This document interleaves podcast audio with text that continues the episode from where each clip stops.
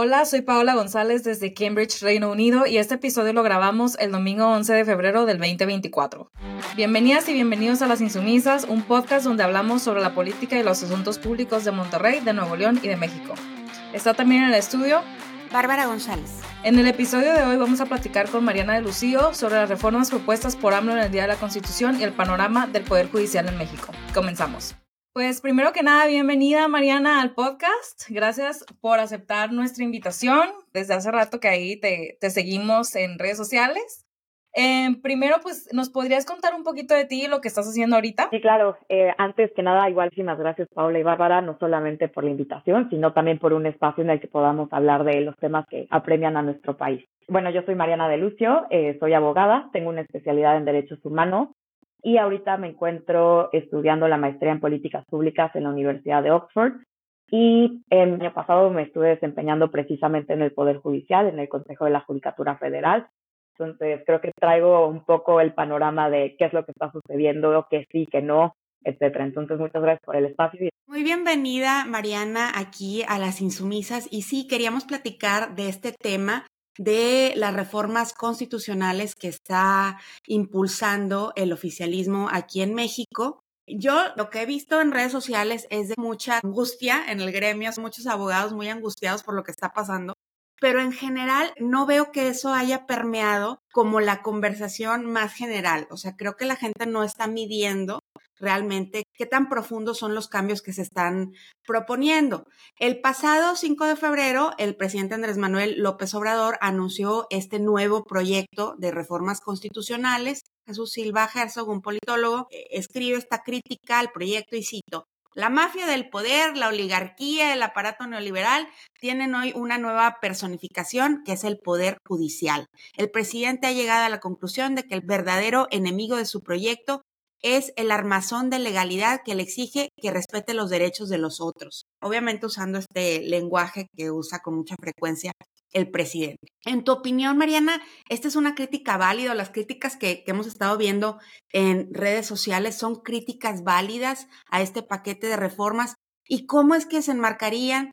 Porque no son las primeras estas reformas en los esfuerzos anteriores del presidente López Obrador por modificar la Constitución? En primer lugar, hay que, me voy a enfocar un poco en las reformas judiciales porque presentó más de 20 iniciativas, bueno, 20 iniciativas de reforma. En el sentido de la reforma al Poder Judicial, me parece que es importante dividir dos cosas. Creo que el reclamo de las víctimas para el acceso a la justicia es más que legítimo, es más que válido. Creo que sí tenemos que fortalecer el Poder Judicial, creo que sí debemos de fortalecer la independencia y me parece bastante válido una crítica que se haga al sistema, por ejemplo, de la designación de ministras y ministros de la Suprema Corte. Tanto es así que la última eh, designación fue directamente del presidente. Creo que también es necesario revisar las actuaciones del Poder Judicial en el sentido de la responsabilidad administrativa que tienen estas eh, personas servidoras públicas. Tanto es así que tenemos una ministra con acusaciones de plagio y que no ha habido un mecanismo legal ni siquiera para estudiarlo. Me parece que es bastante pertinente una discusión sobre cómo fortalecer el Poder Judicial. Sin embargo, me parece que la reforma que se presentó el 5 de febrero, muy simbólico en el día de nuestra Constitución, eh, apunta precisamente al sentido contrario, más allá de eh, fortalecer la justicia. Creo que si se hubiera hablado de una reforma de justicia, entonces tuviéramos que empezar también con la actuación de las fiscalías, no se menciona nada de los poderes judiciales locales, que conocen más del 80% de los asuntos que llegan al Poder Judicial, eh, no se habla de un fortalecimiento del presupuesto, no se habla de la creación de mayores órganos. Entonces creo que hay que dividir esto de, se justifica esta reforma en la argumentación del presidente por el reclamo de justicia. Sin embargo, no se toca la justicia en esta reforma. Y es la segunda parte en la que yo veo que esto, más que ser una reforma de corte legal, de corte jurídico, de corte para la justicia, es más de un corte político. ¿Quién tiene el poder y cómo lo vamos a ejercer? ¿no? Me parece que sí es, no es exagerado decir que este, esta nueva reforma apunta a una debilitación del, de la división de poderes, me parece que sí apunta a una autocracia, incluso con la eliminación de acciones de inconstitucionalidad y controversias constitucionales que han sido las mayores acciones que han frenado algunas políticas del gobierno y del, del Congreso, eh, me parece que esa eliminación precisamente apunta a un desbalance en la división de poderes, a más poder en el Ejecutivo y en el Legislativo y el debilitamiento del Poder Judicial. Entonces, realmente creo que poco tiene que ver con la justicia y mucho tiene que ver con la política, de quién tiene el poder, ¿no? Parece que sí es válida esa crítica, pero también creo que es válido la autocrítica. Quienes estamos en el Poder Judicial o quienes nos vemos, en, como tú decías, en el gremio de abogados, tenemos que ser abiertos a la opinión y abiertos a la crítica. Sin embargo, este, tipo de reformas están yendo a un extremo eh, en el que no está aportando nada y como yo decía, la, brújula está yéndose del lado opuesto en lugar de del fortalecimiento de la independencia. Veo muchísimo el speech del presidente diario, ¿no? De que están las cópulas del poder en la Suprema Corte. Que yo no niego que exista el racismo y el clasismo en México, pero incluso inserta esas palabras en, el, en la iniciativa de reforma precisamente para deslegitimizar a la Suprema Corte, porque pues al final son personas de una elite, porque pues, han estudiado, eh, pues, al final son personas que han tenido acceso a la universidad y que están preparadísimas. Bueno, eso quisiéramos, no quiero decir que ahorita la Suprema Corte se, eh, se, se componga necesariamente de la gente más preparada, eh, pero es cierto que al final por la naturaleza de el cargo necesitamos a las personas más preparadas, necesitamos de verdad personas que entiendan la técnica de lo que es un amparo, que no es tan fácil. Además, eh, la Suprema Corte de Justicia es la última instancia, pero al final el Poder Judicial se compone por jueces, juezas, magistradas, magistrados, que son quienes al final dan los goles, como también culpabilizarlos por eh, revisar la legalidad de las acciones del presidente y del, y del legislativo me parece desproporcional. Hablando de toda esta estructura del Poder Judicial, desde hace ya tiempo y particularmente desde que Norma Piña asumió como presidenta de la Suprema Corte de Justicia, el presidente, su gobierno y su partido han mantenido esta confrontación abierta con la Corte, señalándolos como enemigos de su proyecto político. Además de proponer la reducción del número de ministros en la Suprema Corte, quitar las pensiones, bajar los sueldos, el oficialismo está proponiendo que los ministros lleguen por el voto popular. ¿Estas propuestas, en tu opinión, fortalecen o debilitan a la Corte en particular y al Poder Judicial en general? Otra cosa es, la elección directa de jueces una forma efectiva de asegurar que su actuación sea independiente, imparcial y objetiva?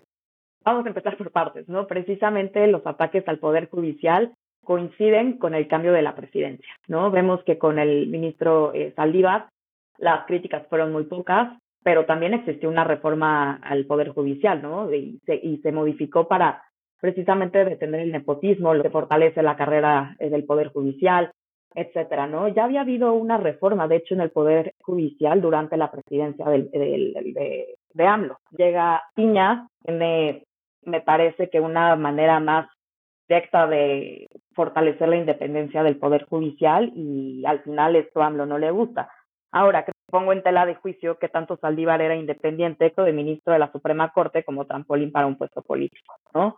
Eh, por eso creo que la autocrítica es importante. Sí tenemos que ver no solo la elección de los ministros y ministras, sino también cómo salen del Poder Judicial. Voto popular. Es en ningún país más que en Bolivia se elige a los eh, a las personas del Poder Judicial por voto directo y no lleva mucho desde que se empezó en Bolivia. No podemos, no creo que podamos evaluar, pero las cosas no van bien. Ya van dos elecciones, están trabajando mucho con prueba y error, pero no creo que sea un país o un sistema que podamos voltear a ver como un éxito y un ejemplo, ¿no? Creo que el voto, de hecho, no fortalece la independencia judicial, sino que se mueve hacia el otro lado. Bueno, una condición sin la cual no podemos tener jueces es que sean imparciales. Necesitamos que sean imparciales. Y esto significa, creo que es importante ahorita mencionarlo con la ola de, de, ataques que está viviendo el Poder Judicial, que esto no es una oposición, sino que son guardianes de la Constitución. A la única eh, forma que deben de responder es precisamente a la Constitución y a los derechos humanos que emanen de ella.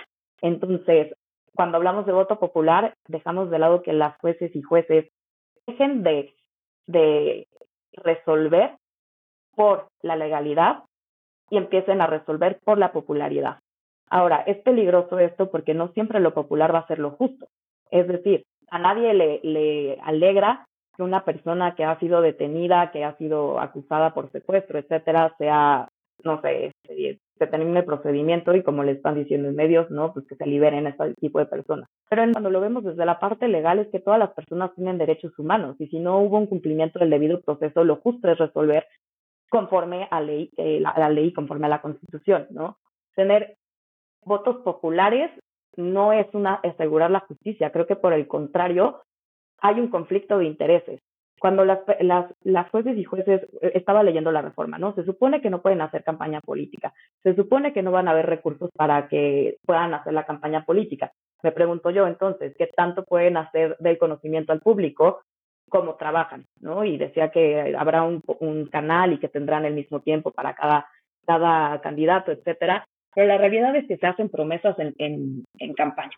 Y esas promesas probablemente no se puedan cumplir por, por elección popular, porque al final le debes el interés a las personas que votaron por ti. Realmente constriña a las personas juzgadoras no a la constitución, sino a la popularidad y al voto, ¿no? Y precisamente para buscar la, el crecimiento de jueces para que se conviertan en magistrados, entonces sus votos no van a estar siendo guiados por la constitución, sino precisamente para volver a presentar una candidatura y seguir teniendo el siguiente puesto. Que, y esto también es muy peligroso, por ejemplo, suponiendo que hubo corrupción en alguna de estas elecciones, entonces, la persona que va a resolver que es el magistrado en el tribunal electoral, ¿qué tan independiente puede llegar a ser para evaluar si hubo corrupción o no en, en estas elecciones, si estas le beneficiaron a él, ¿no? Eh, creo que sí es muy peligroso. Yo sé que en el, en el, en la ciudadanía en general se está viendo como algo popular, como algo que es eh, deseable y en realidad es que nos podría afectar a, a todas las personas, ¿no? Yo pongo en duda si esta reforma va a pasar, pero no subestimo que pueda llegar a pasar. Y además, creo que lo que provocó el presidente ya fue una discusión del Poder Judicial y deslegitimizarlo. Ahora, no todas las personas servidoras públicas están legitimizadas bajo el voto popular directo. Tanto es así que el presidente escoge su gabinete presidencial y nadie vota por el, gabinete. Nadie votó por la Secretaría de Gobernación. Nadie votó por quién va a ser el secretario de Economía. Esa misma eh, línea se reproduce en el sistema judicial. Es decir, nosotros votamos por nuestro Senado, indirectamente estás confiando que el Senado va a tener la capacidad de designar a las personas del Poder Judicial, no a las ministras y ministros. Entonces, creo que es un autogol del presidente, porque básicamente está diciendo que su gobierno no tiene la legitimidad de, eh, de, de tomar ese tipo de decisiones. Ahora, también hay que separar que las ministras y ministros son designados en este momento por el Senado con, eh, con la presentación de una terna del presidente, pero juezas, jueces y magistradas y magistrados hacen carrera judicial. Y esto que implica que son las personas preparadas, se hacen exámenes de oposición, se están eh, evaluando constantemente, se, ca cada seis años que se tienen que renovar, se hace un análisis de cómo han ejercido su cargo, etcétera, en el Consejo de la Judicatura. Esto va a desaparecer con un voto popular, o sea, ya no hay un límite o cómo contener que realmente tengamos a las mejores personas y las más preparadas, sino que básicamente a las que son más populares, y eso no es un sinónimo de justicia. Entonces, espero que me haya explicado bien y en términos no tan legaloides, pero de verdad que esto es para asustarse, o sea, decidir votar por quién va a juzgarte implica romper con la imparcialidad. Una, influencia de hacer como Mariana y Samuel en la Suprema Corte. Ahorita estaba pensando en esto que estabas diciendo y creo que puede ser aún peor de lo que nos imaginamos por las características específicas de Morena como un partido personalista, porque ni siquiera se trata de gente que estaría cultivando un electorado, sino cultivando al líder. O sea, estas personas serían personas leales a López Obrador, ni siquiera a un sector del electorado. Y precisamente estaba leyendo eh, esta semana de algunos de los signos de una autocracia personalista y entre ellos está la designación de gente leal en puestos de poder como son en el Poder Judicial, ¿no? Lo que también busca esta reforma es precisamente remover a todas las personas que están ahí y volver a elegirlo, ¿no? También veo que en una de las argumentaciones en esta iniciativa es que la decisión del pueblo soberano debe de ser la que debe estar, eh, o sea, al final que las mayorías estamos en una democracia, entonces debe de decidir o aceptar la decisión de las mayorías. Recordemos que estamos en una democracia liberal y aunque el 90% de la población diga que no quiere, no sé, el matrimonio igualitario, nuestra democracia permite proteger a las minorías. ¿no? La mayoría se puede equivocar y la mayoría puede violar los derechos de las minorías. Y básicamente esto de decir que la soberanía del pueblo y que somos sabios, sí, yo no estoy diciendo que no, solamente que lo que implica eh, votar por un poder judicial no siempre va a ser lo mejor para las minorías. Mariana, estábamos viendo en la encuesta del Latino Barómetro del 2023, los resultados arrojan que la gente en México confía más en el gobierno que en el poder judicial. O sea, el poder judicial, digamos, tiene una bad rep aquí en México y con este tipo de datos es que el gobierno justifica el ataque en contra del poder judicial. Haciendo un lado estas reformas eh, muy criticables que está proponiendo ahora el gobierno y el presidente López Obrador, queríamos hablar también de las mejoras que sí son necesarias en la administración del Poder Judicial Federal y cómo es que las reformas que se están proponiendo pueden ayudar o perjudicar. ¿Hay algunas reformas deseables no, las, no necesariamente las que están en este paquete de reformas, pero cuáles sí serían unas reformas deseables. Es un punto muy interesante sobre la aceptación de la gente en el Poder Judicial, ¿no? De si confían más en el gobierno que en el Poder Judicial, etcétera. Y leyendo la iniciativa de reforma incluso lo compara con las Fuerzas Armadas, que dice que tiene la mayor aprobación, incluso más que el Poder Judicial, ¿no? Y a lo que voy con esto es que ilustramos que la aceptación no implica que sea o que se traduzca necesariamente a que son poderes efectivos. ¿no? Fuerzas Armadas, por ejemplo, han tenido un sinfín de violaciones a derechos humanos. Sin embargo, por la concepción de los medios, de cómo se comunica, por la protección del presidente en todas las mañaneras, es como se va haciendo que la percepción de la población cambie de un lado a otro. Definitivamente las mañaneras aportan muchísimo a que la gente no esté contenta con el Poder Judicial sin entender que muchas veces las decisiones del Poder Judicial responden a, actuaciones de otras instituciones, que hacen unas investigaciones que al final no, no cumplen con el mínimo de los protocolos y no respetan el debido proceso. Tenemos que ver otro tipo de datos para saber qué también está actuando el Poder Judicial o qué no, o qué no está haciendo bien. Y tiene que criticar al Poder Judicial y si hay reformas que se deben de hacer.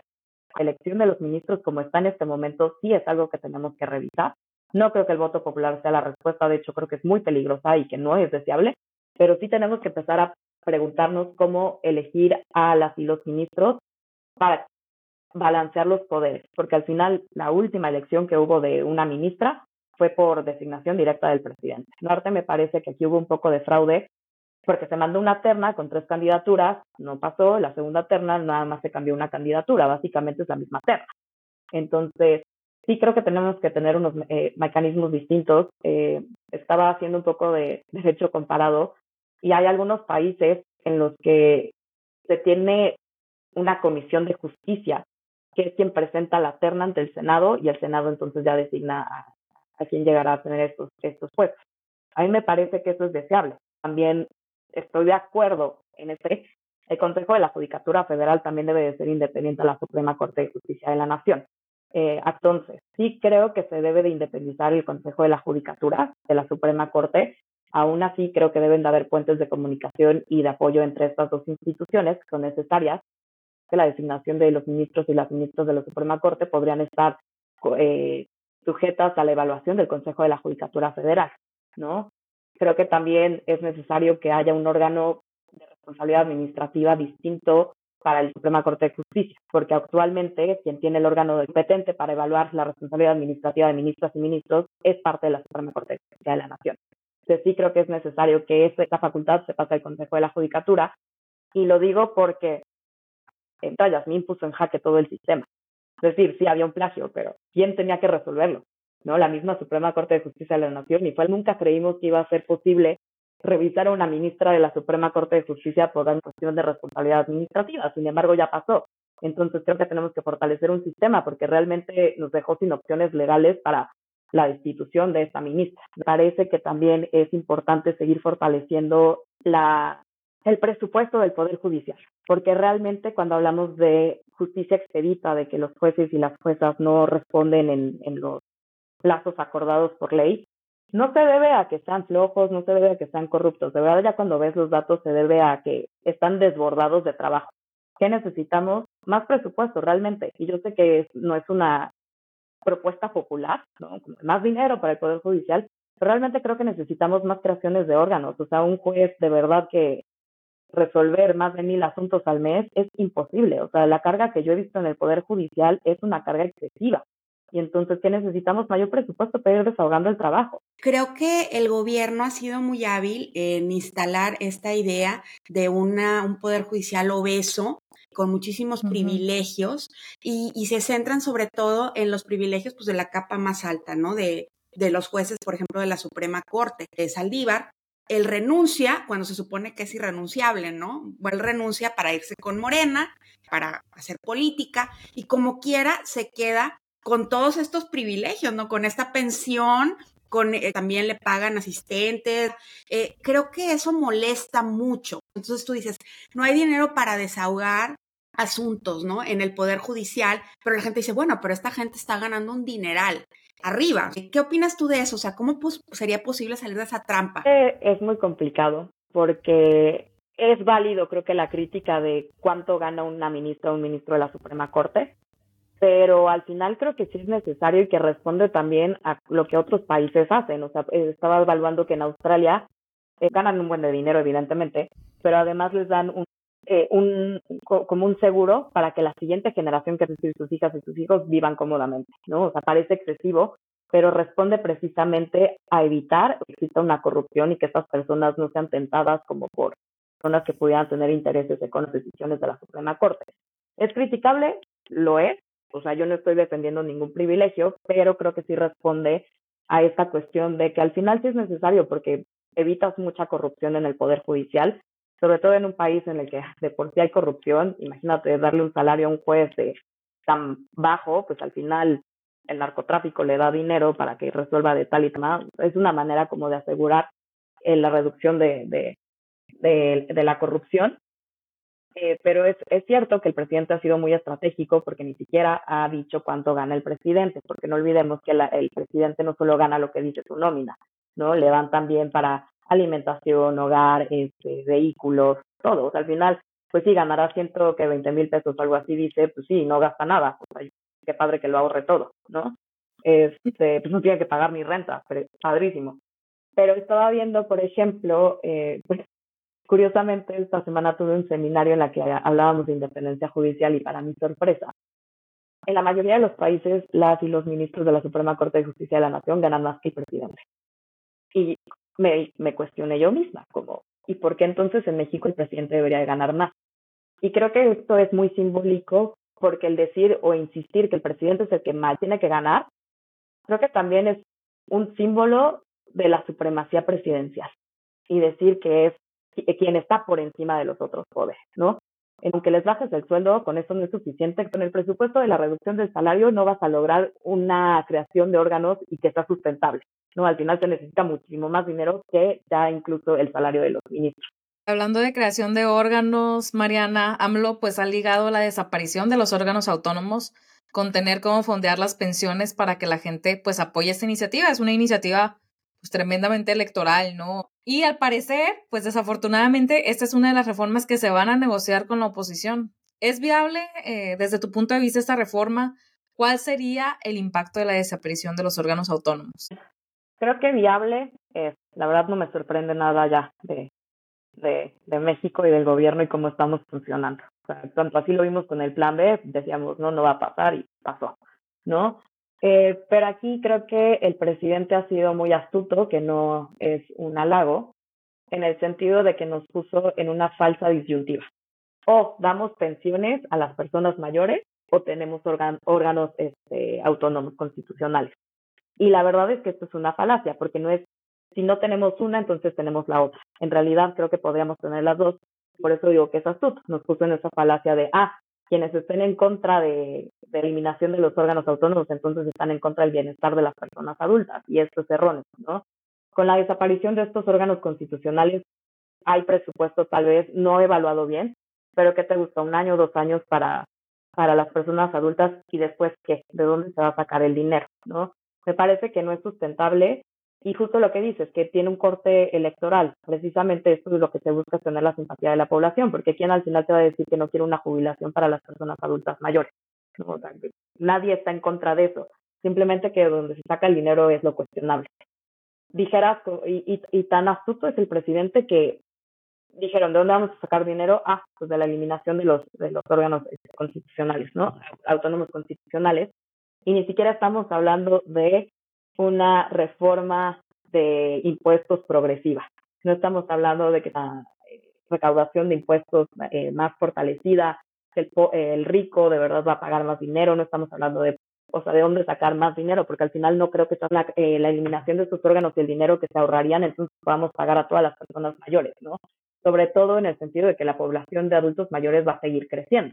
Adicional a esto, eh, creo que, y como le decía, esta falsa disyuntiva, al final hay algunos órganos que se deben de absorber por otras secretarías. Me parece que el INAI, por ejemplo, propuso que iba a ser absorbido por la Secretaría de Gobernación. Al final eso también requiere presupuesto, entonces tampoco tenemos presupuesto libre de que ya desaparecieron y ya no hay presupuesto para y todo se puede ir para las pensiones y jubilaciones de las personas mayores. En realidad creo que es insostenible, pero insisto, creo que nuevamente es un corte político, es un speech, es un o tenemos uno o tenemos el otro.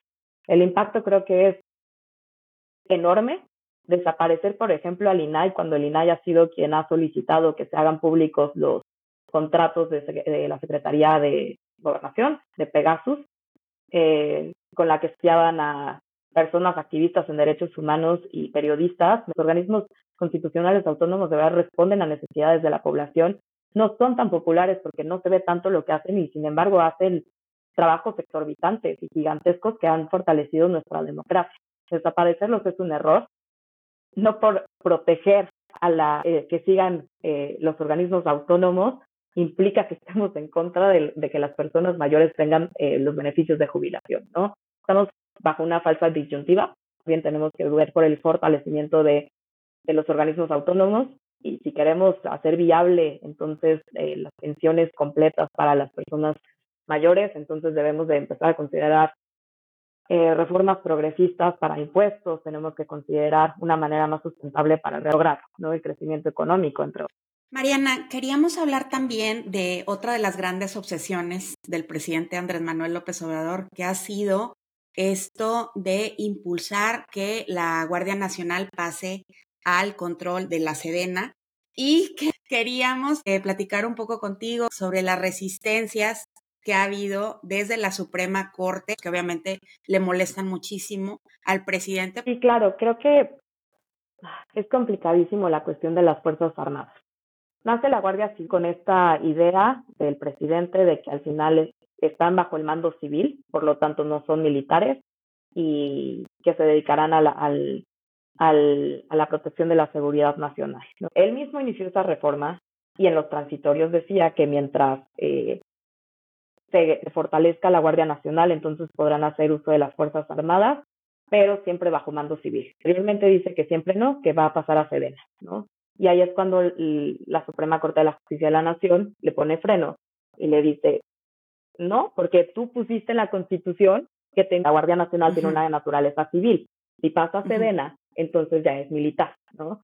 Y esta cuestión es muy complicada porque también creo que en nuestro país y como lo dice el presidente, y es cierto, las Fuerzas Armadas tienen una popularidad alta, ¿no? Se creen ellas, se creen en la institución, cuando en realidad son quienes han deteriorado muchísimo la situación de derechos humanos en el país. No, no olvidemos las desapariciones forzadas en las que las Fuerzas Armadas están involucradas, sus nexos con el narcotráfico, el encubrimiento de eh, violaciones eh, eh, a derechos humanos, la tortura contra las mujeres, el uso excesivo de la fuerza, etcétera. ¿no? Realmente es una institución a la que le tenemos que tener muchísimo ojo y muchísimo control, sobre todo en el contexto de América Latina en la que hemos vivido, que México se salvó, no digo que para siempre, pero de una dictadura militar.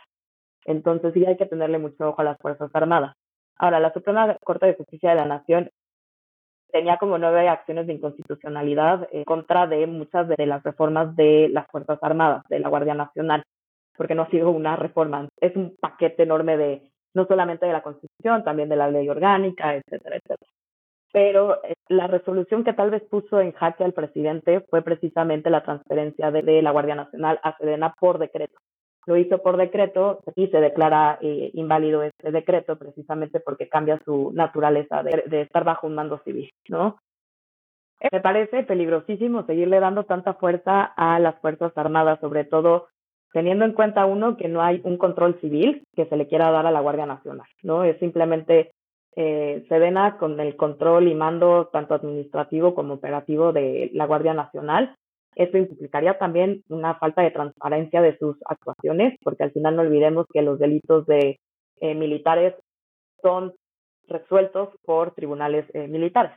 Eh, violación a derechos humanos me parece que sería muchísimo más fácil ocultarla cuando se usa una naturaleza militar. También tenemos que considerar que ya tienen muchísima fuerza en, en, de verdad como tú lo dices, es una obsesión de AMLO y creo que ha logrado lo que Calderón nunca logró, y es fortalecer tanto las Fuerzas Armadas, en el sentido de que a ver, tienen en su mando la construcción del tren Maya. Me parece que las aduanas también, los puertos, el AIFA. Tiene de verdad facultades que deberían estar bajo el mando civil. Tienen más de 200 facultades. El Fuerzas Armadas e incluso tuvieron la facultad de decir los libros de la FEP que hace ahí la, las fuerzas militares, ¿no? Para dar las vacunas. ¿Qué hacen ahí las fuerzas militares cuando esas cuestiones son de naturaleza civil? No creo que sea inocente, es muy peligroso, y sobre todo por la violación de derechos humanos. Ahora, la Suprema Corte de Justicia de la Nación no resuelve nunca por su cuenta, o sea, por oficio. No tiene que accionar para que se revisen las actuaciones del gobierno y de la y del Congreso y de otras autoridades, ¿no? En ese sentido, para la última eh, ocasión en la que se declaró inválido el, la transferencia de, de la Guardia Nacional a Sedena, fue mediante una acción de inconstitucionalidad y si no me equivoco fue presentada por la, eh, por la oposición en las cámaras, ¿no? Entonces tampoco es como que la Suprema Corte está actuando por sí misma. Ahora, esto es peligroso porque si entonces pasa la reforma constitucional, necesitamos que alguien actúe para presentar una acción de inconstitucionalidad. No cualquier ciudadano puede presentar una acción de inconstitucionalidad. Entonces, quien puede presentarla es el comisionado de la Comisión Nacional de Derechos Humanos, que definitivamente ya no tenemos, no ya no sirve como contrapeso, el fiscal general de la República, que tampoco lo va a hacer, y pues dependiendo de los votos va a tener que ser el Congreso. Y si tenemos un Congreso mayoritariamente de Morena, de verdad que ya no hay quien pueda hacer el control de constitucionalidad, ¿no? Eso es lo peligroso al final, y por eso lo decía desde el principio, esto no es una reforma que responde a la justicia, responde a la política, quién va a tener el poder. Entonces, como ha sido tal vez uno de los mayores contrapesos del poder ejecutivo, pues se busca reducir su fuerza y, y esto es peligroso porque tal vez nos encontremos que nadie va a poder detener la militarización del país. Oye, Mariana, pues muchas gracias por participar aquí en el podcast. Eh, creo que nos puede ser muchos de utilidad para entender más qué es lo que está pasando ahorita con el Poder Judicial y con estas reformas. Ya se nos está acabando el tiempo, lamentablemente, pero no queríamos irnos sin preguntarte antes por una recomendación de un libro, un artículo, documental, película, que nos ayude a entender estos temas. Claro, no me quiero ver tan legaloide, pero para quienes quieran eh, entrarle como a un artículo ya más propio, eh, me parece que es importante el de El juez en una democracia de Aaron Barak, que es de la Universidad de Princeton. Y pues para las personas que no, yo sé que no todo mundo quiere leer un artículo de este, ya sabes, de, esta naturaleza, pero creo mucho en la literatura y en la imaginación puede construir realidades, entonces también recomiendo el proceso de Franz Kafka, precisamente para entender lo que sería un mundo sin una sin un debido proceso y sin jueces que, que, que actúen con imparcialidad. Muchísimas gracias, Mariana. Muchísimas gracias por la invitación y espero eh, que, que esta conversación pueda ser nutritiva. Este fue el episodio 60 de Las Insumisas. Les agradecemos mucho que nos escuchen y que compartan el podcast. Les invitamos a que se suscriban para recibir notificaciones y también pueden seguirnos en nuestras redes sociales, arroba insumisasnl en Twitter e Instagram. Ya pueden visitar también nuestra página de lasinsumisaspodcast.com, donde hemos estado subiendo transcripciones de las entrevistas. Soy Bárbara González. Soy Paola González.